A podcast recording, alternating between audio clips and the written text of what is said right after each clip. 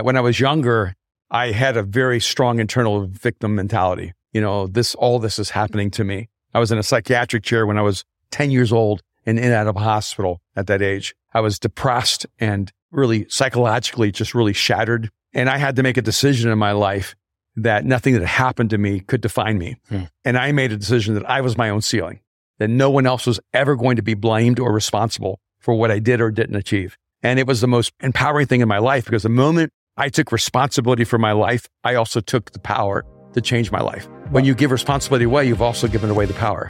Welcome back to the show. I'm Travis Chappell, and I believe that if you can connect with the best, you can become the best. So, after creating 800 podcast episodes about building your network, I've come to realize that networking is really just making friends, you're doing it the right way anyway. Join me as I make friends with world class athletes like Shaquille O'Neal, entertainers like Rob Dyrdek, authors like Dr. Nicole LePera, former presidents like Vicente Fox, or even the occasional FBI hostage negotiator, billionaire real estate mogul, or polarizing political figure. So, if you want to make more friends that help you become a better version of yourself, then subscribe to the show and keep on listening because this is Travis Makes Friends.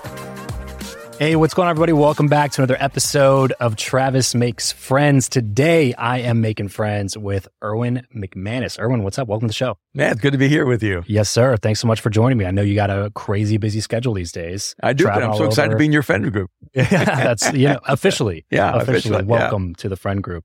Before we get into the story and a lot of other points that I wanted to talk to you about today, I want to make sure we talk about the book because I love when people in your position decide to write books that are widely applicable to a massive audience mm-hmm. because you are an expert level communicator and you disseminate thoughts extremely well and you're extremely well educated on philosophy and religion and so many other things. I, I like seeing books like this because they're just they can apply to anybody and it doesn't you know it doesn't require a spiritual religious background. You're still going to get a lot from this book and this mm-hmm. one specifically I like a lot because Awesome. everything starts with mindset. Yeah. So before we jump in, if you're watching or, or listening to this right now, be sure to go pick up a copy of Erwin's new book, Mind Shift, because I'm sure you will really enjoy that. Before we jump into the rest of the conversation, let's grab one or two quick pointers or, you know, the reason first off that you decided to write this book and why you decided to write it now, and then maybe a couple of key takeaways you want people to grab from it. Yeah. Uh, I mean, really, I wrote the book as a social psychologist and having studied human behavior, genius, optimal performance for 40 years. Yeah. And realizing That's what you have your degree in. yeah, right, yeah, in that's, psychology? my, that's my whole background. Yeah. yeah. And what really would frustrate me a lot of times was that I would interact with people who had incredible talent and capacity and potential, and they had the whole arsenal, but their thinking was so bad that they always underperformed, or always underachieved. Mm. And because I work with people who have a very small margin of error, when I work with, let's say, like Sean McVay, the head coach of the Rams, or Jerry Lorenzo, who's the creator of Fear of God, the fashion brand, or people in the business and the music world, the, the more you move toward greatness, the more you move to the highest level of optimal performance, you have almost zero margin for error. Hmm. If you're shooting for average, you have massive margin for error. right. And and so I, I wrote the book because I, I felt like most people think they're hitting walls, obstacles that circumstances or their background or their environment are actually what are limiting them. But it's really internal limitations that keep most of us from underachieving in our life. Hmm. So I, I, I wrote the book because I kept getting the question all over the world, what would you tell your 25 year old self? And it really, the question would kind of irritate me because everyone asks it. But then I thought instead of being frustrated with the question, just answer the question. Yeah. That's why I wrote Mind Shift. What I would tell my 25 year old self is if you can make these small incremental mental shifts, your life will accelerate and expand at a rate that you cannot even imagine. So Mind Shift is really about 12 internal structures that if you will go through the effort of making these small granular shifts, your life will change. Yeah. What was a surprise to you as you were writing the book? Like, was there anything that you decided to put in last minute or maybe took out last minute or something that, that you learned doing the research required to put the book together? What was the most surprising piece of, of writing this particular book? I think the thing that's most surprising is that everything I write about is obvious after you see it. it's, it's, it's not obvious before you see it. right. Right. It's obvious after you see it. And after you see it, you can't unsee it. Mm. And you go, how could I have not seen that? yeah. Now there's no excuses Yeah. to, you know, uh, what, what do they say? It's like, if you're, if you're ignorant to it, then, or if you get the knowledge and you don't do something about it, then then it's hundred percent on you. Or you know, I forget. I'm butchering the phrase completely, but yeah, be, because I think there are so many genuinely good people who have bad thinking. And I started writing this book on October 26, 1990. I know the exact day. Okay. That the idea of the, for this book came. Okay. Because on October 25th, 1990, Buster Douglas defended his title for the first time after eight months earlier in Tokyo, Japan, having defeated Mike Tyson. Tyson, yeah. No one expected it. He was a 42 to 1 underdog. He had lost five fights before, so he, you know, didn't have an unblemished record. Right. And Tyson was supposed to knock him out. And the fact that he survived was a shock to everyone. 10th round, he knocks out Mike Tyson. And what really shocked me wasn't that he beat Tyson, is that eight months later, when he defended his title, he came in overweight, out of shape. And so I even heard, and it might be urban myth, that he was in a McDonald's that afternoon eating at McDonald's. Wow. And he didn't even try. So Evander Holyfield knocked him out in the third round. And the next day I'm listening to sports radio and I hear one guy go, why do you think Evander didn't even, I mean, why do you think um, Buster. Buster Douglas didn't even try? The other guy said, you know, he's supposed to be a really good human being. They said, he's even religious. I think he's a Christian. And then the third guy goes, some people are simply structured for failure. And the moment he said that, it shook me. Yeah. And I thought, am I structured for failure? Hmm. Am I one of those some people? Do I have internal structures for failure that are actually competing with other internal structures that I have that might move me towards success? And I'm an incredible optimist. So I thought, if there are internal structures for failure, then there are internal structures for success. Hmm. So I spent the last really 30 years studying intensely internal structures for failure. Mm-hmm. How do you destroy those internal limitations? And how do you create new internal structures that actually move you towards success? Yeah. And because Buster Douglas knew how to overcome failure, he had lost five fights and still destroyed Tyson. Yeah. Yeah. What he couldn't survive was not the weight of failure, but the weight of success. His, his internal thermostat yeah, set it back down to where he thought it should be. And what I found with many entrepreneurs, with many leaders, I mean, they know how to handle failure, but they don't know how to handle success. And this book is really about being able to build the kind of internal world where not even success can bring you down. At that time, when you asked yourself that question, am I, you know, program for failure? Yeah. Did you have an answer to it? Yeah, I could, I, I could see some of my internal structures were guaranteeing that I would yeah. fail. I had certain self-destructive patterns yeah. that even when I succeeded, I would revert back to them. How do you recognize those? Sometimes through pain, hmm. right? And or through a book. Yeah. the, the, the person who says, I have to learn it the hard way, I call that person a fool. and I want to learn the easy way. Yeah. Yeah. One of the chapters talks about you can't take everyone with you. And one of the hardest things for me was that every time I succeeded, I wanted everyone to go with me. Yeah. I want yeah. to take my family with me, my friends with me, you know, everyone who was associated with me. And I would find myself eventually being anchored by the relationships that I was trying to move forward. And one of the most painful things I had to discover is not everyone wants to go where you're going. Mm. You know, the reason there are people who live in Wyoming and Idaho and North Dakota and South Dakota is not everyone made it to California. Yeah, right. Everyone was going to California, mm-hmm. but not everyone decided to keep going. And you just have to accept some people want to live in Cheyenne. Mm-hmm. Some people want to li- live in Sioux Falls. Mm-hmm. Some people want to live in Des Moines. And if you're going all the way to the West Coast, you can't try to drag everyone with you. Mm-hmm. And the reality is that if you have a mindset that success is bringing everyone with you, you will actually limit how much you will accomplish in your life. You will have to accept the fact that if you're going to keep elevating and growing and changing, your friend set is going to change over a lifetime. If you're an alcoholic and you have a lot of drinking buddies, they're only going to want to be your buddy as long as you're a drinking buddy. Mm-hmm. The moment you get sober, you're going to have to make a choice. They're going to either pull you back in or you're going to have to pull yourself out. Yeah. In the same way that you have to change drinking buddies, you have to change underachieving buddies. If you're an underachiever and you're not driven toward excellence or uh, success or some level of greatness, the moment you decide to change, all your underachieving buddies are going to be unhappy with you. Yeah. Because you're changing the rules of the relationship. The friendships begin to change. And so you have to begin to decide, am I going to keep my underachieving buddies or am I going to elevate and allow the people who want to elevate to go with me?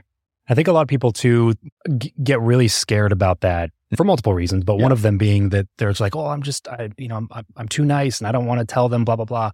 And I, I always kind of look at that. I'm just like, well, I don't know. I don't think you're going to have to say anything. Yeah. I just think that if you are moving down this path and they're continuing down this path, what happens over time is just this natural separation where you're just going to find yourself being with this group of friends more often rather than this group of friends. Yeah. And know? sometimes the indictment is you've changed. yes. But really, what they don't want to say that's actually true is you've grown. Hmm.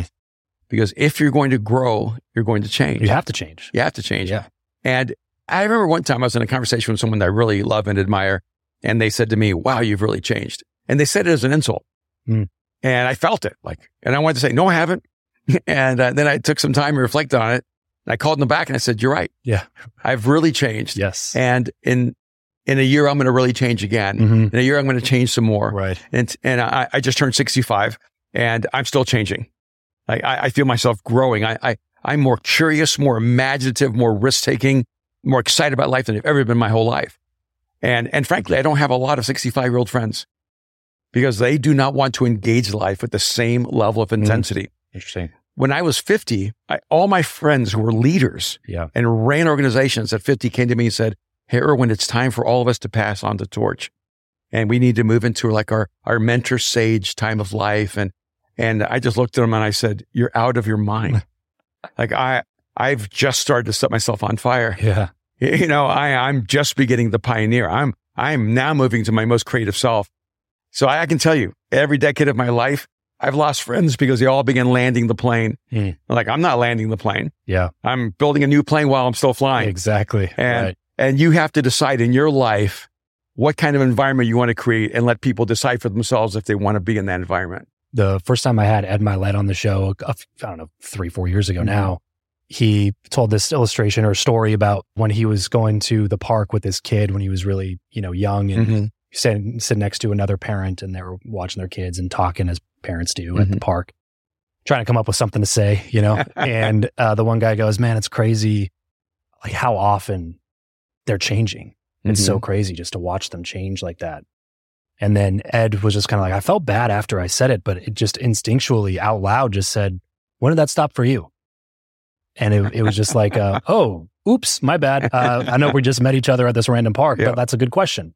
Right? Is as a kid, you're constantly changing and That's you're right. taught to change and you're, and you're, and you're not only taught to, you're encouraged to, to continually change and become different and to learn that this isn't the path forward, that this is the path forward. And then all of a sudden, like somebody hands you a diploma at 17 or at 22 if you end up going to college. And then you're just supposed to be like, done, cool. Now I'm changed and I've learned and it's all good now. And now I'll live the rest of my life having learned nothing or having changed at all. Mhm. And I think a lot of people are more comfortable just staying on that autopilot mode than confronting the things that they still have to confront. Absolutely. Yeah, one of the chapters is uh, called um, "You Are Your Own Ceiling," and one of the challenges in life. You know, I'm an immigrant from El Salvador. Mhm. English is my second language. Mhm. I came from a country that's war torn. It was the most violent country in the world for probably 40 years. Mhm. Uh, I never knew my real father. My grandparents raised me for the first few years. My mom came back and got us later. I was raised by a stepdad who was involved in what we called creative underground economies, and uh, um, you know, Yeah. very connected to Italian families, and we're really big on import export. Yeah. And I grew up with an alias. My name is not Erwin McManus because he took us to a police station, convinced him we'd been robbed, and I came out with an alias because he needed an alias to recreate his life.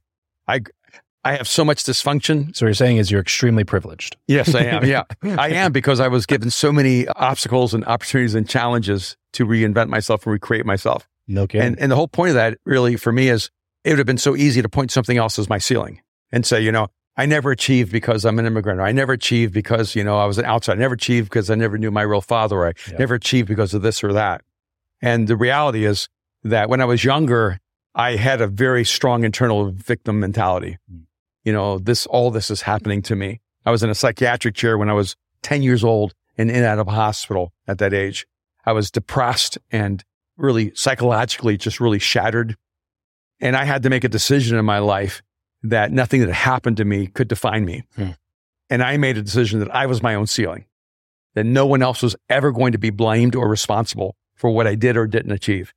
And it was the most po- empowering thing in my life because the moment I took responsibility for my life, I also took the power to change my life. When Well- you give responsibility away, you've also given away the power. But why do you think you chose that path in spite of everything that was happening where a lot of people have a similar background Mhm. and they go the opposite path? Do you think that that's largely personality driven? Is it something that you learned? Were you seeking it out? Why did you make it this way and other people choose something different? I actually think it's the mental structures Okay. that are developed. Uh, one of the great advantages I had, speaking of all those disadvantages, was that at the age of three in El Salvador, my grandfather started teaching me chess. Oh, really? Okay. And he would beat me in six, seven moves and checkmate me because I'm Yeah. three. You know, that- and my grandfather was merciless. Yeah. And I would cry Yeah. and say, Poppy, let me have a move. And he would say, when you earn a move, you can have one. So he taught me at the youngest age humanly possible that every choice I make has benefits and consequences. If I make an intelligent choice, it expands my future. If I make an unwise choice, it limits my future. And that mental construct affected everything in my life. The problem sometimes is that you're raised with all these challenges in your life, but you also are taught that you're a victim rather than you actually have the power Yeah. to impact everything around you. My grandfather put something inside of me I'm really grateful for. He didn't let me have a move because life isn't fair. Hmm. Life doesn't give you a move. You have to step back and earn your move. And you can cry all you want, but then you have to decide do I get back in the game and do I win the next one? It took me years before I ever won my first game. So I learned early on I'm going to fail. I'm going to fail. I'm going to fail. I'm going to fail. And if I'm not willing to fail, I'm never going to succeed. I lost so many times until I could get that first win. But man, when I got that first win, it was hard to go back. Yeah, sure. uh, you you brought something up that I want to that I want to touch on a little bit because I think there's I think there's kind of two schools of thought if you look mm-hmm. at it from a polarity perspective, where mm-hmm. there's one group of people that would say that you are largely like you as a person are based on circumstance, you know, who you were born to, the environment that you were in, Sure. the culture you were raised in, part of the world you were you were raised in. You're you're, you're a product of of circumstance and environment. And mm. then there's people on the other side that are, you know, you're a product of your choices. And I, I think that largely it's probably a combination of those two things. And whenever you take two opposite, you know, polar sides, it's Mhm. usually something closer to the middle. But I'm curious to hear your perspective on that from from being somebody who is now deeply religious and you're the pastor of one of the largest churches in the country. And that's been a huge part of your story and your in your, you know, career Mhm. uh, and your life, so to speak. I guess where does the buck stop? You know, like if you're born into this particular thing, where does it all of a sudden become like, well, now you're choosing it? And how do you get out of that if you are in the thinking that you were a victim of your circumstances? Sure. Well, there's two sides to your question, and but I'll, so I'll hit one side first. Yeah, please. And when you have the dichotomy of is it your environment or is it your choices? Mm. And I definitely fall into the category of your choices because I, I, I believe in the power of human agency. And I think scientifically I can prove this because you can have two people in the exact same trauma come out completely different. Yeah. Two people in almost identical circumstances come out completely different. So when you can actually mitigate the environment and go, all right, when people make the same choices, they seem to go in the same direction. But when people are in the same environments, they don't go in the same direction. They make, they go in the direction of their choices. And so I'm not saying that your circumstances will make it harder Sure. Or make it easier. But the problem is this. If I make really good choices and my life comes out really well, you can rewrite it and go, yeah, but he had this advantage and this advantage and this advantage. Now, if I make really bad choices and things go really poorly, you go, yeah, but you had this going against you and this going against you. And the reality is that there are entitled people who live, who have lived really underachieving lives and entitled people who have lived extraordinary lives. Hmm. And there are people who are born in poverty, who have been trapped in poverty and people born in poverty who find some way to overcome it. I do think that opportunity does not fall equally in the world. Yeah. And I, f- that's why I feel like one of my roles in life is to try to help people have as much opportunity as possible. Because I've, I worked with the urban poor for at least a decade in my life. And I found that there are many people who have internal determination, but lack the social opportunities that others do. And I feel like a part of our social responsibility is to make sure everyone has an opportunity. Yeah. But you cannot give a person determination. If you give a person opportunity and they lack determination, that opportunity will never create the outcome you want. But then you actually mentioned my faith in that I'm a, uh, a pastor of Mosaic. And frankly, this is where I became super frustrated because I didn't grow up religious. Mhm. I didn't grow up with a faith in that sense. But I would hear Christians say things like, you know, if God wants it to happen, it's going to happen. And I'm going, where did you get that fatalistic mentality? Hmm. You, you know, and I wrote this book in much part because I, I think so much of the thinking in the world of faith, it's such bad thinking. Yeah. And, you know, and people, I'd go to meetings and there'd be almost nobody there. And somebody'd say, everyone that God wanted here is here. And I go, no, this was terrible marketing. you know, and, uh, you know, and, uh, yes, and, and- exactly. and so Yeah. I am the least fatalistic person in the world. I actually think we have the power of agency that humans create and that the future doesn't happen to us. The future comes out of us. Hmm. That in the same way that silkworms create silk and bees create honey, humans create futures. That's what we're designed to do. Yeah. And I would never want a human being to relinquish that. And so if you go, yeah, but this is my environment, my circumstances, I go, yes, it's unfair. Your situation is worse than someone else's or Yeah. worse than mine. It just doesn't change the rules of the game. You still have to choose if anything's going to change. And what's so interesting, I've been doing the show for over six years. We're Mhm. coming up on episode 900, I think, now of Wow. the show. We talked to hundreds of people, billionaires, A-list celebrities, Mhm. athletes, comedians, pastors, authors, a wide variety of extremely successful people.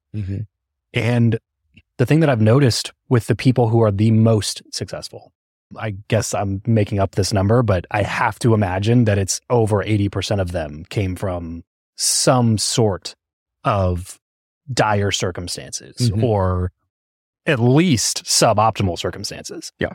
And that became the origin story, you know, and it's just wh- what, when did we get to, when did we start thinking that we could achieve extraordinary things and proliferate, you know, success and greatness without the struggle of becoming the person that's capable of doing those things? Yeah, I find most successful people are running from something and running to something. Both of them. Yeah. Yeah. you Yeah. know, and so a lot of my friends who have, you know, gained great wealth, a lot of them are running from poverty, Right. Right. but they're running to success and wealth. And it's almost like you have something chasing you right. and then you have something you're chasing. Well, and scientifically proven, Mhm. you're always more motivated to run from the thing that's chasing you rather than run to the thing that you're running toward. Yes, it's an interesting combination. Yeah. you know, uh, of both. Uh, but I also think it's that when you start with hardship or struggle or Yeah. some level of sacrifice, it creates internal structures for success. I think one of the great tragedies, I guess, in life is the weight of talent. What I found in all my research is that talented people who express talent from a young age Mhm. usually don't have the same need to develop internal structures for success. Yeah. So what happens is that, well, you have talent. We're going to build external structures. We're going to suck all the talent out of you. Yeah. If you're a football player or a mathematician or a violinist, if you have, if you're a prodigy, we're going to build external structures so that you can succeed. Yeah. But it's not because they love you. It's because they love your talent. Sure. But the moment the structures are gone, it's why what 75% of pro football players with two to five years after they're finished are dead, divorced, drug addicted, or bankrupt. And it's because those external structures were there and then they're gone and they do not have the internal structures for success. Mhm. See, I didn't have the curse of talent and like, like talent. other people in my life. Yeah. And I didn't have the curse of, of being a, a super athlete or being a super intellectual or having a, a super artist and someone saying, we got to build a structure around this talent. Yeah. So I had to develop internal structures for success. So the moment I was out of high school, the moment I'm out of college, I instantly start succeeding faster than all the people I knew who had extraordinary talent Mm. because now they didn't have the structures to support their talent. Yeah. Yeah. And, and, you know, so I look at it and go, man, I hope you don't get the curse of talent when you're young. Yeah. Uh, and if you do, you need to develop internal structures for success. And a lot of what I do in coaching a lot of high talent people is trying to help them build internal structures before those external structures are gone so they can keep succeeding. Yeah. Yeah. Because if you don't have the the blueprint or the outline Yeah. for creating more success, then you're only relying on what you have naturally. Yeah. Right. Which is a scary place to be if you because then again you're you're put under the consequence of not being able to change anything about your life. You don't have any agency, you don't have any power to change it because you're only relying on your talent, which you only have a finite amount of. You can't create more talent. You know, you can get Yeah. better through work and Yeah. building structures to help you get that way. But if you're just relying on that one piece, then you get what you get. Yeah. And- And, this reality is extreme. I mean, I, I said, I bought a cup of coffee for a guy who was living out of his car who'd made, I think, over $100 million as a pro athlete, lost everything, and wasn't even quite 40 years old. And, and so this isn't just a secondary issue. If you do not develop internal mental structures for success, you will eventually become your own worst enemy. No kidding. Yeah. No kidding. Okay, I want to I want to get a little bit into your background here, Owen, because you kind of touched on it earlier. Mhm. Eng- English second language, Mhm. n- you know, no father. You have, you, you know, Erwin McManus isn't even Mhm. your what? What, what was your your your given name? My, my uh, family name is Cardona. Okay. Yeah. So immediately when you're, I mean, I can't even imagine what that does to you as a young kid. Obviously, to you, it it threw you into almost levels of psychosis for being nine, ten years old, which is insane. But if you think about it, it makes a lot of sense because your uh, literal identity was stripped from you at such a young age. Everything you knew, everything you were familiar with was completely gone, and you had to start over at nine or 8 or 10 or whatever age that was. And then that obviously pushed you down a path to be like, hey, I want to learn how to master this thing in my head Mhm. called my mind, Yeah. obviously, because like there's some things that are kind of scaring me right now. And I'm only 11, and that's probably not going to get any better. So, can you walk us through how you ended up going from studying world religion? I know you Mhm. said your mom, you know, was doing some prep for this, Mhm. said your mom was studying like Buddhism and all Mhm. these other different religions. That's and right. Yeah. Kind of hopping around, like Mhm. religion hopping as you were growing up. So, even those things, it's like there's no source of fundamental truth Mhm. in your life at this point. point, and then you go to college and study psychology and philosophy, where do you feel like you finally start grabbing some footing? Like you you put your foot down, you're like, okay, I know this is Mm-hmm. is, is true. And how would you describe that, you know, subsequent couple of years? Yeah, I feel like some of the some of it came backwards for me. Okay. you, you know, if if you're a person of faith, uh, you usually go, "Oh, I met Jesus, and then all this changed." But that's not really the way it worked for me. Mhm. Y- You know, I think I read pretty much every mythology book in the library by the time I was in sixth grade, Okay. and I was reading these physicists who were also science fiction writers like Isaac Asimov and and Robert Heinlein and Ray Bradbury and Andre Norton. And and so I, I I really began exploring like what is real and where is reality and and I was trying to figure out is there any meaning to life at a really really early age, but for whatever reason, um, and I'm not even sure why, at a very young age I decided that I would try to be an honorable human being, and I think it's because I grew up around so much dysfunction and lying was just a natural skill set. Yeah, yeah. You know, truth was a commodity hmm morality was was something fluid and non-existent Mm. and maybe it was my way of trying to take some control over the world around me Yeah. but i was really really young i decided i think i'm just going to try to always tell the truth and i'm going to be a person who doesn't steal and and i know this is insane but i was actually like an intensely moral human being even though i didn't believe in god and i thought i'm going to treat every human being as if they had like infinite value so early on, I was trying to find what it meant to be truly human. And then I went to college and I found Socrates and I really fell in love with the virtues of the Stoics. Yeah. Mhm. And it became, I integrated a lot of those views. I actually wrote a paper on economic development, Socratic thought that gave me admission into three different universities Mhm. when I wrote it. And, and, and so I thought, I think I'm going to become a Socratic. I'm going to live a person be a person who lives for truth and I'm going to ask questions more than I'm going to have answers and Sure. and and so I I try to take on those virtues of character and integrity and and all that was before I had any kind of faith in God. And so I was trying to become this noble human being. My problem was I wanted to fix the world, but I couldn't really fix me. Hmm. And I thought, man, if I can't even fix me, how am I going to make the world better? Yeah. I studied Christianity for about 30 minutes in a philosophy class, laughed and thought, there's no way this could ever be true. so I discounted that really fast. Yeah. I was much more interested in, in probably like the teachings of Marcus Aurelius and all Sure. those, you know, Epictetus and and yeah, and Aristotle and was really just, I think, enamored with the ideals of Greek thinking. This episode of the show is brought to you by Indeed. We are driven by the search for better. But when it comes to hiring, the best way to search for a candidate is not to search at all, it's to match and match with Indeed. If you need to hire, you need this platform, guys. I'm telling you, Indeed is your matching and hiring platform with over 350 million global monthly visitors, according to Indeed data, and a matching engine that helps you find quality candidates fast. Ditch the busy work and use Indeed for scheduling, screening, and messaging candidates so you can connect with those people even faster. And it doesn't just help you hire faster. In fact, 93% of employers agree that Indeed delivers the highest quality matches compared to other job sites, according to a recent Indeed survey. And look, guys, one of the things that I wish I would have used Indeed for is this matching service.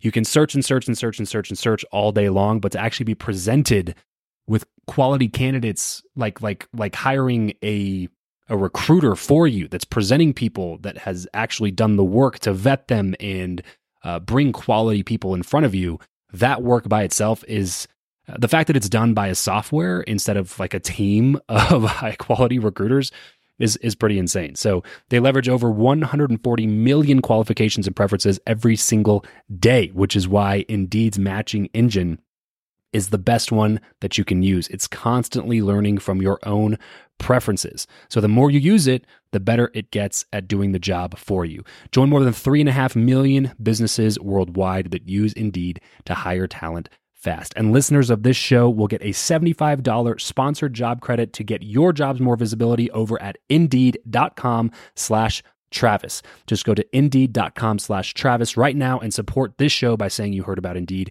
here on the podcast. Indeed.com slash Travis. Terms and conditions apply. If you need to hire, you need Indeed. thinking. Mhm. And then one day, my mom calls me and says, Hey, um, I've become a Christian. And I didn't know what that was, but she seemed happy. And my mom been through divorces and been through a lot of pain. And, Sounds like it. you know, her happiness made me happy. Sure.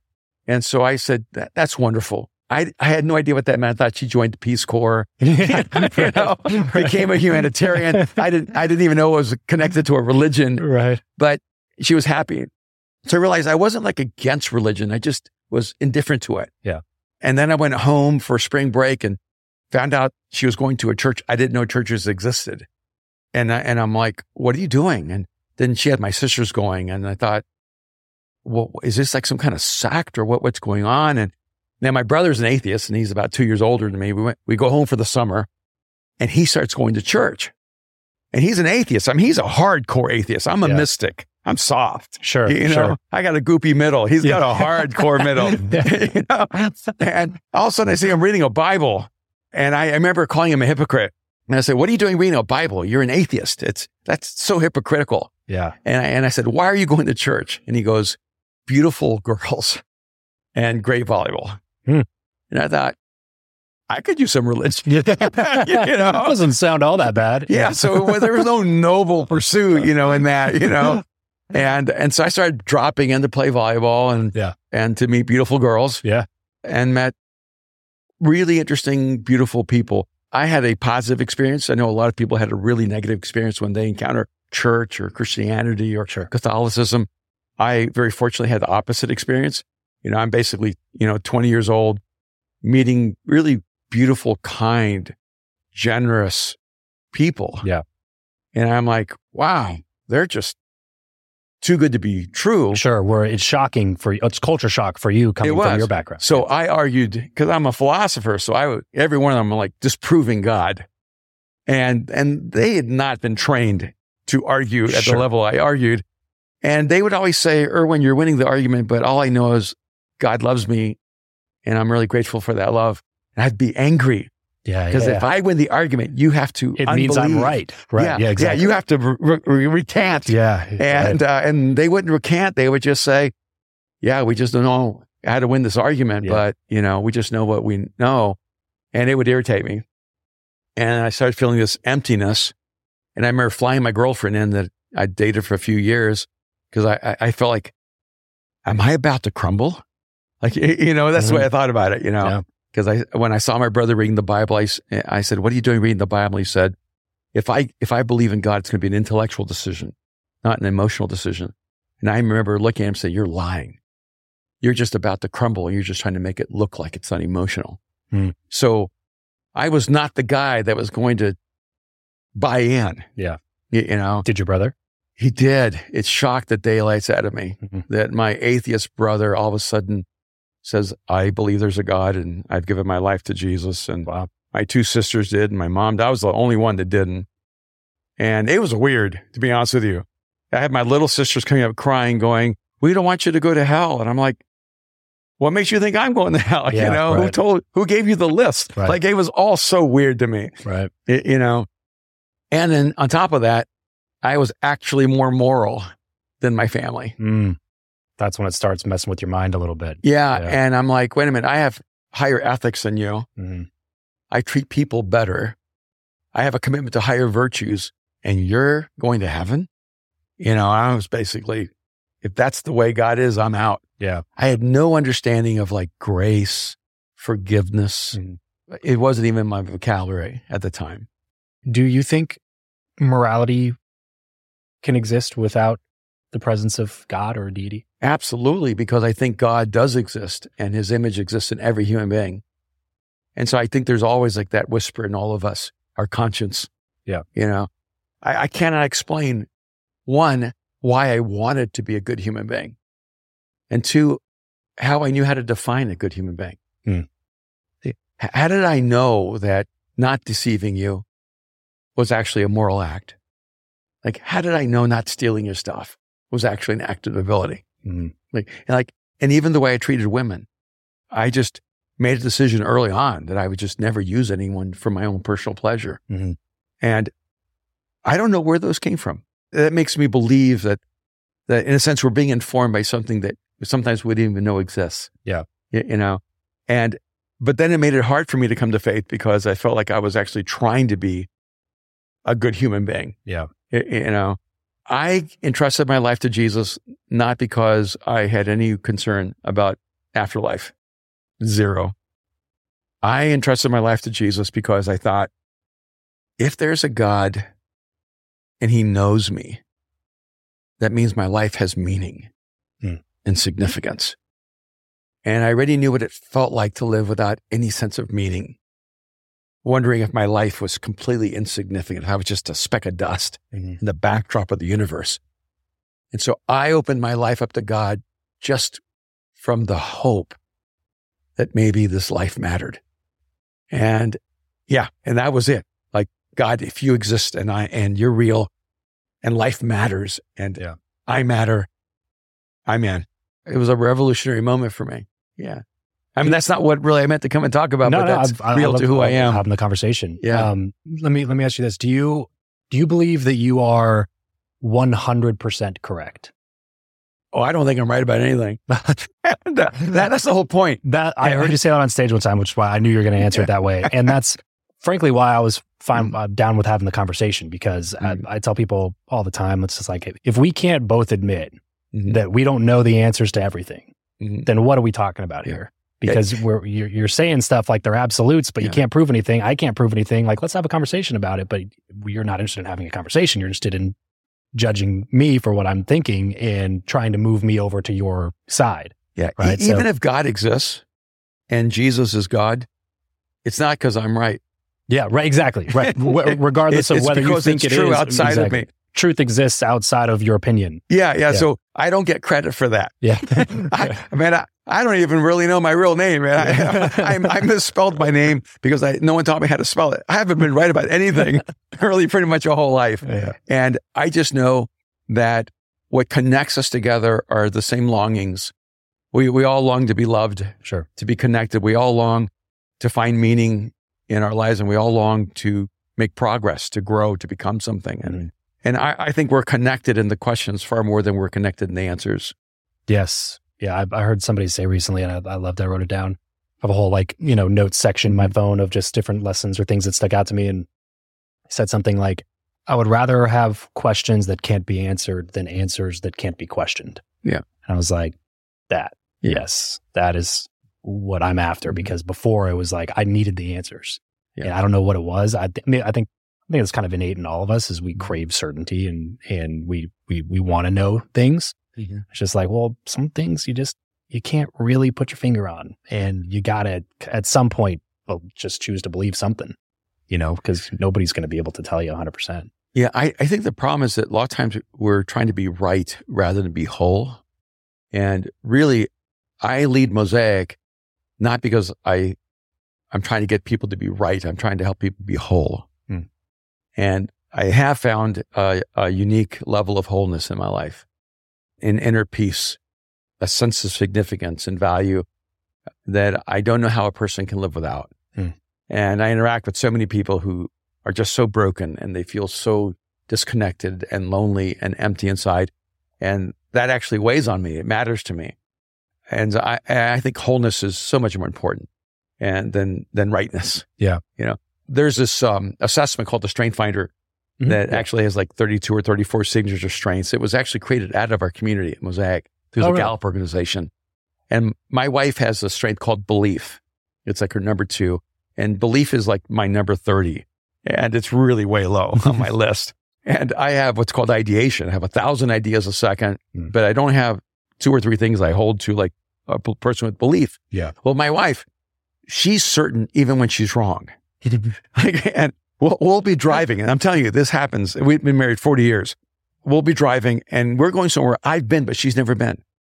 And then she'll go, turn right. Mm. you know, and I go, honey, I, it, it's left. She goes, it's right. And I, because I like being happy more than I like being right, I just turn right. turn right. Yep. And Just turn right. we we'll drive and drive and drive. It gets quieter and quieter. And then eventually, and I just keep going. Yeah. And then she goes, you, you probably need to turn around soon. I said, why, honey? And she goes, you know, you're going the wrong yeah. way. Yeah. Man, I'll turn around and go back. And I remember I asked her one time, I said, honey, I've been there. So I knew it was left, but you were so right. You were so certain that right was right Yeah. that you actually shook me up. I thought maybe I am wrong. Right. See, because the way my personality set up is, even if I'm right, I think I might be wrong. Yeah. It's easy to convince me, you know. Well, you And know, I said, what does it feel like to feel so right certain. Yeah. when you're wrong? Yeah. Because I don't even know what that feels like when I'm right. Uh, it's funny you say that. I, I have a I have a theory when it comes to that because I obviously some of it's largely personality driven. Mm-hmm. However, I tend to be more the way that you're describing Mhm. yourself in being like Right. I, I even when I'm right, I'm like maybe uh, maybe you know what I mean. Like I, I guess I could be wrong. Yeah. But I used to be the complete opposite, Mm. where I was ardent and sure and confident in everything that I thought or believed or or or said. and I, I think what what makes me now what I am, like in terms of, you know, feeling more like I'm wrong than I'm right, was realizing that I was wrong once. You know what I'm saying? And I feel like you're kind of the same way where you believed something and you had this one core belief and then you changed your belief completely. And that one belief shift changed everything about your entire life Mm-hmm. forever. Yeah. you know, so it's hard now to be like, oh, well, I cling to this belief without questioning it because if I had done that before, I wouldn't be where I am now. So I have to be willing to receive new information and change my belief system at some point. Yeah. I also think is that my shift wasn't to a destination, but to a process. And I, I think the mistake people make a lot of times is they think that a proper belief gives you the end game, Yeah. Like it's set in stone at that point. you know? And so when I entrusted my life to Jesus, it was permission to always pursue the truth no matter where it led me. Yeah. It wasn't, oh, I'm standing on truth and now I can't move. Right. It was, oh, no, now I'm on a journey of endless exploration to discover what's true and beautiful and good. And, Mhm. and I think that for me is really, really exciting. You've shared the stage with a lot of different people, obviously Yeah. massive Christian leaders and pastors and big conferences and stadiums and 30, 40, 50,000 people. But you've also sat on like debate stages and, and, and talked with people who are on the opposite side of the aisle. Has there ever been a time where you were sitting in one of those being like, ah, that guy has a point? Always. Yeah. Yeah. I, I recently I've been listening to, is it Lex Fridman? Yep. Yep. And I like him a lot because the way he crafts his thinking, I, I, I find to be really thoughtful. Mm. And I love when people ask questions that are unnerving or, or they frame things in a way where I'm going, okay, like really think that through. Mm-hmm. And so in my head, I always have conversations with people like Lex. And because that's also me. When, when I wrote The Genius of Jesus, which was the book before Mindshift, Mhm. it was during the pandemic. I was in my back house and I had this thought, I can't believe my whole life revolves around someone who lived 2,000 years ago. like I literally am having this thought in my back house. I going like, if it were anyone else, I would tell them you're out of your mind. Yeah. And, and then I had this follow up thought. What about if I'm wrong? Like, what about if Jesus isn't God and you've built your whole life around him? And then I had this follow up thought, because this is the way I, I process things. Yeah. Yeah. But even if Jesus isn't real, the change in your life is real. Yeah. So how do you explain that? And also, what's the downside? Yeah. And, and so then I had this thought, well, I've either been changed by Jesus as a person or I've been changed by the idea of Jesus. And that's how I started writing The Genius of Jesus. I thought, wait a minute. If Jesus isn't real and the idea is real, this is the greatest drop of genius in human history because his genius didn't just change him. It changed people for 2000 years. And that's how I started studying the genius of Jesus going, what is the intrinsic genius of Jesus? One, was he a genius? Does he qualify? And then two, what is that genius? And what really to me was so exciting was that genius is not transferable. You could spend 30 years with Picasso and never become Picasso. Mm. Or 30 years with Bobby Fischer and never become a master in chess. Mhm. Or 30 years with Stevie Wonder and never become a master musician. But you, if you spend your life in an intimate relationship with Jesus, you actually become more like him. Hmm. And that may be the genius of Jesus, that his genius is transferable. He actually makes you fully human. And I think a lot of my writings are because I ask the fundamental questions of the person who completely disagrees with me. Hmm. Because I'm completely disagreeing with me Yeah. all the All time. the time. Yeah. Right. You know? right. and, and I think it's okay. My wife gets nervous, you know, and I mean, she'll say, I remember one time I was, we were in Greece in the pool and I started questioning all these things. And she goes, are you saying you don't believe in Jesus anymore? Yeah. And I'm saying, honey, for me to say I don't believe in Jesus is for me to saying like, I don't believe in oxygen. I, I, I don't even know life without Jesus. Yeah. But I can question everything. See, Right. Jesus isn't worried about that. God isn't nervous Yes. Exactly. about my questions, you know, and if he is, then he's not a really good God. You Mhm. know, Right. He's not a, not a big enough God. Correct. And Yeah. so, yes, I've sat around people who believe the exact opposite. In fact, at the hundred million, Mhm. uh, you know, Walter, you know, Yeah. he's, he's supposed to have the, what, the highest IQ in the world. At least that's what he yeah, tells like, us. you that's know. what he says anyway. Yeah, Yeah. I think 197 or whatever. Yeah, something like that. And, and I remember he sat down next to me after the first time I spoke there Mhm. and he said, I was told that we need to talk because a meeting between us is inevitable. And, uh, That's hilarious. and, and he says, you know, I disagree with half of everything you said. And so I got up on stage later and said, Hey, Walter, the guy with the highest IQ in the world agrees with half of everything I said. You know? and we've had endless conversations. He's come find me. We talked so much. And I actually kind of love it yeah. Yeah. uh, because I go, if I'm searching for truth, having those ideas tested by the Yeah. most Beat up. intelligent, Yeah. Ruthless people in the world, it's a good thing, hmm you know, and, and, and I, I think that's to me exciting. The truth doesn't run from questions. No. Yeah. And also humility doesn't run from questions. Hmm. Like arrogance is Yes. afraid to be questioned. Right. Right. And see, any truth where I might be right, I don't own that truth. Yeah. I just happen to have found it. And, and so if you can disprove that, that's okay because I only believed it because I thought it was true. Hmm. I, I didn't believe it because I'm so arrogant that I think I have truth Yes. or I am truth. I'm just in the best posture I can as a human being, grabbing the truth that actually makes me whole. So, how can you question the big beliefs in life without losing everything about your identity?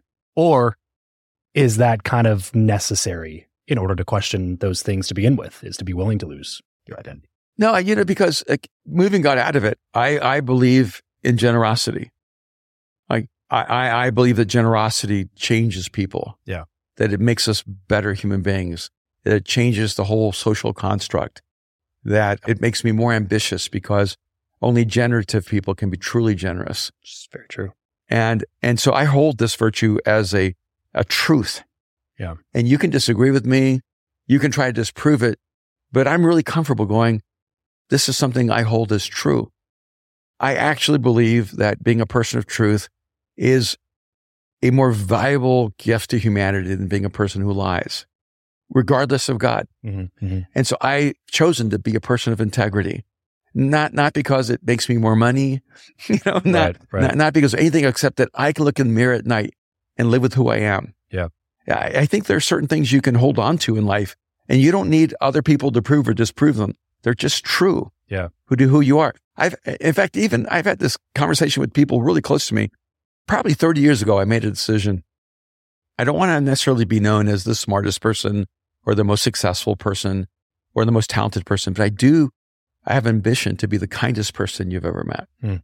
And so I've had a, a drive all my life. Now I've had people who've told me, Erwin, you're an idiot. Kindness makes you weak. Kindness makes you soft. Hmm. You know, kindness is a disadvantage. And I can tell you, I've been in situations where kindness was a disadvantage. Yeah. It didn't change my commitment to this as a personal virtue in my life. Sure. You know, do I believe in God? Absolutely. In fact, I was at this event. It was like TED. It's called Renaissance. It's all these intellectuals who are hippies super rich. Basically, TED with but drugs. Carmel. yeah. yeah. It's TED with drugs. It's true. And, and, and sandals. And, uh, and I thought, I, I brought my wife and I said, I love being in environments where everyone's an atheist and no one knows me and, and I don't have to relate to them from, you know, being a pastor in any way. Yeah. Within five minutes, I'm in coffee line. Somebody recognizes me Mm. and they come up to me and they go, you're McManus, right? And I go, uh, yeah. And they go, you really believe in God? And I go, I do. And they go, do you, do you really believe that God made the sun stand still? And all of a sudden, a crowd gathered. Hmm. This is in my first five minutes there. They go, don't answer the question until we get our coffee. We want to hear. so now I have a crowd and I'm looking at these hyper intellectuals. And, and I said, did, did you just ask me, did God make the sun stand still?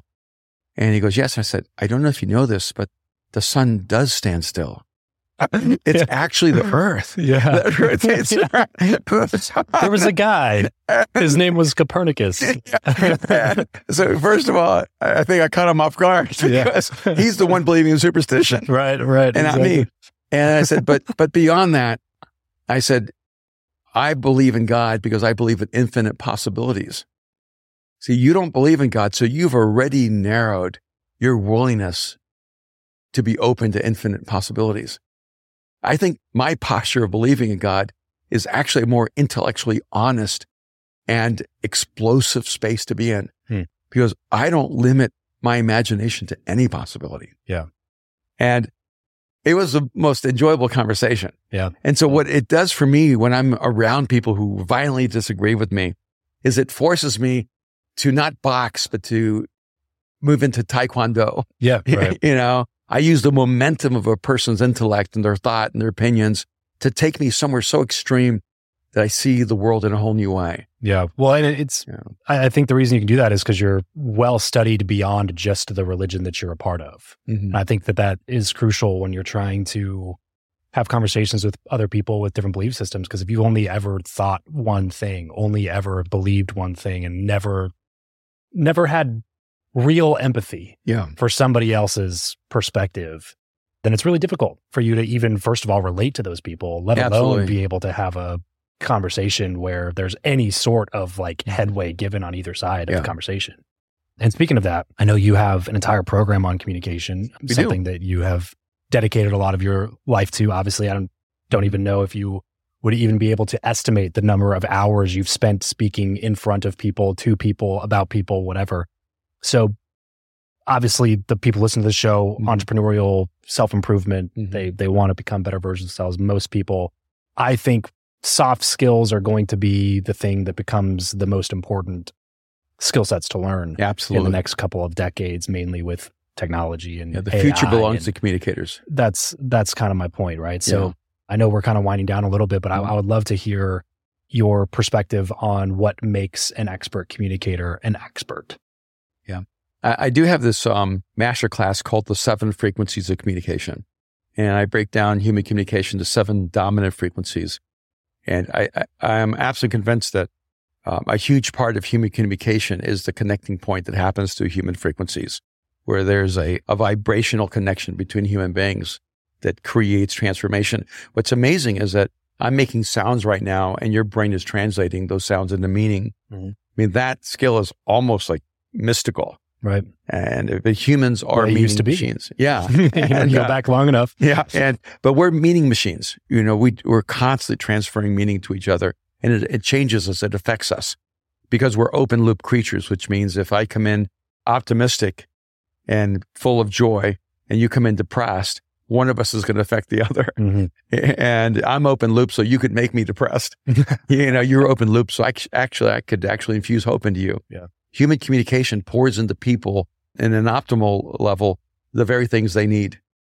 And so sometimes, you know, we're on Instagram, right? And you're listening to the speakers and you, you listen to an Ed Mylett and all of a sudden you're, you're getting a framework. It's almost like there's a, a frequency that's coming into your soul and you're being challenged or, yeah. you know, you're listening to, you know, Tony Robbins and all of a sudden you're being motivated or, you know, listening to someone else and you're being healed. And human communication is an incredible ability to heal you or to inspire you or to infuse courage into you. Hmm. And, and so I, I wanted to understand both the shadow side of, of human communication because it can do the opposite. Communication can manipulate you Yeah. and shame you and control you and limit you. And so I think it's important to understand the power of communication. And, and, and frankly, it's one of the challenges I, I felt when I would struggle for faith is I would listen to a lot of communicators and I felt like they were using a, like a shadow frequency, a negative frequency Hmm. of manipulation or control, you know, or performance. Yeah. And I remember sitting down with a friend who was an atheist and I said, I think you didn't reject God. I think you rejected the frequency in which God was communicated. And you were right. Yeah. That frequency was inauthentic and it was dangerous. And so I think some of it for me is just trying to have conversations about faith, about life, about spirituality, about God in frequencies that are authentic and honest and safe. Yeah. And, but I, I love communication. It's, I love the power and beauty of words. I love the fact that in one sentence, I could explode an image in your mind and all of a sudden paint with colors that you've never had inside of your own soul. Yeah. I love the fact that I can walk into a room filled with hope and optimism and fill the souls of other people with hope and optimism that they didn't have when they came in. I love the fact that I can talk to someone who's afraid or they're discouraged or they feel insignificant or just can't find the internal motivation to live the life they're created to live. And in one moment, I can communicate something and all of a sudden they're infused with courage and inspiration and hope and self belief and a power to step into tomorrow. Mm. And so I don't ever want to underestimate the power and the gift of human communication. Yeah. Communication comes from the same word as communion, the same word as community. And it, it communication makes us communal. It connects us together. Yeah. And, and by the way, we created the space for a, an online mastermind called The Arena. We focus on communication, leadership, mastery, and big ideas. Hmm. And so every week I'm on there live, but we also put everything from the art of communication, which is a 16 hour masterclass on communication to the seven frequencies, which is about a five hour journey. Everything we create for human development, we put in there for free. Hmm. And then when you're a member, you can access all of those learning. And then we interact on a live basis because entrepreneurs are terrible at formal education, but great at learning. But they only learn when they're in crisis. Yeah. You know, you cannot tell an entrepreneur this is how you run the first base, then the second base, then the third base, and home.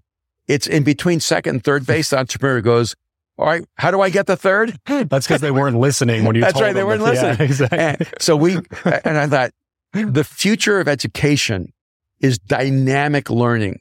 And so we created the arena as it really, to me, it's the alternative of the future education of entrepreneurs. It's not Harvard. It's not Yale. It's not Princeton. It's environments where people who actually do it are teaching people who are doing it. What's your favorite method of communication? Because you've written what is this book number ten? Yeah, 10 or 11 or something 10, like that. Yeah. yeah. I also have a graphic novel that's in work right now. Graphic novel, Yeah, it's really fun. speaker, podcaster, coach. What's your what's your preferred method of communication? If you could only communicate one way for the rest of your life. That's tough because, you know, I design clothes too. And I think designing clothes is the way you communicate. Yeah. And everything for me is storytelling. Ah, I think I'd have to say writing Mm. because I think when I'm speaking, I have the most short term effect. Ah, When I'm in my best moment on a stage, yeah. and I've had that, I mean, I just spoke at an event, had 250 people registered or something, 50,000, sorry, Yeah. 250,000 people registered. Yeah. And yet I know that one message has a short term effect. But when I write a book, I can actually have long term effect. That's a fair point.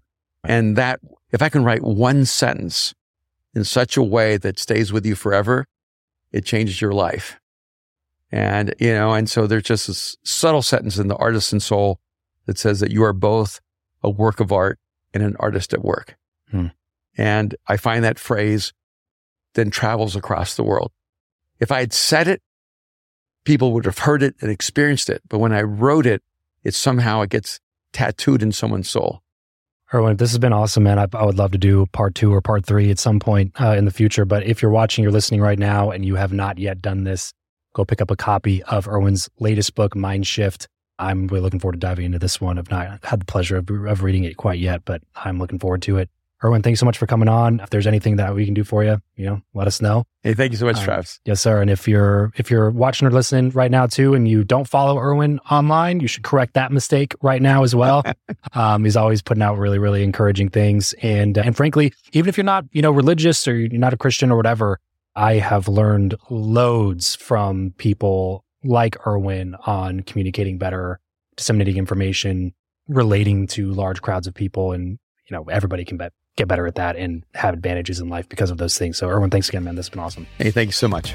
That's it for today's episode. Thanks for spending some time with me and my friends. If you want to be better friends with me, then head over to travischappell.com slash team to subscribe to my free newsletter, Your Friend Travis, where I share what's on my mind about life, building a business, raising kids, being married, and anything else I would normally share with my close circle of friends. That's travischappell.com slash team.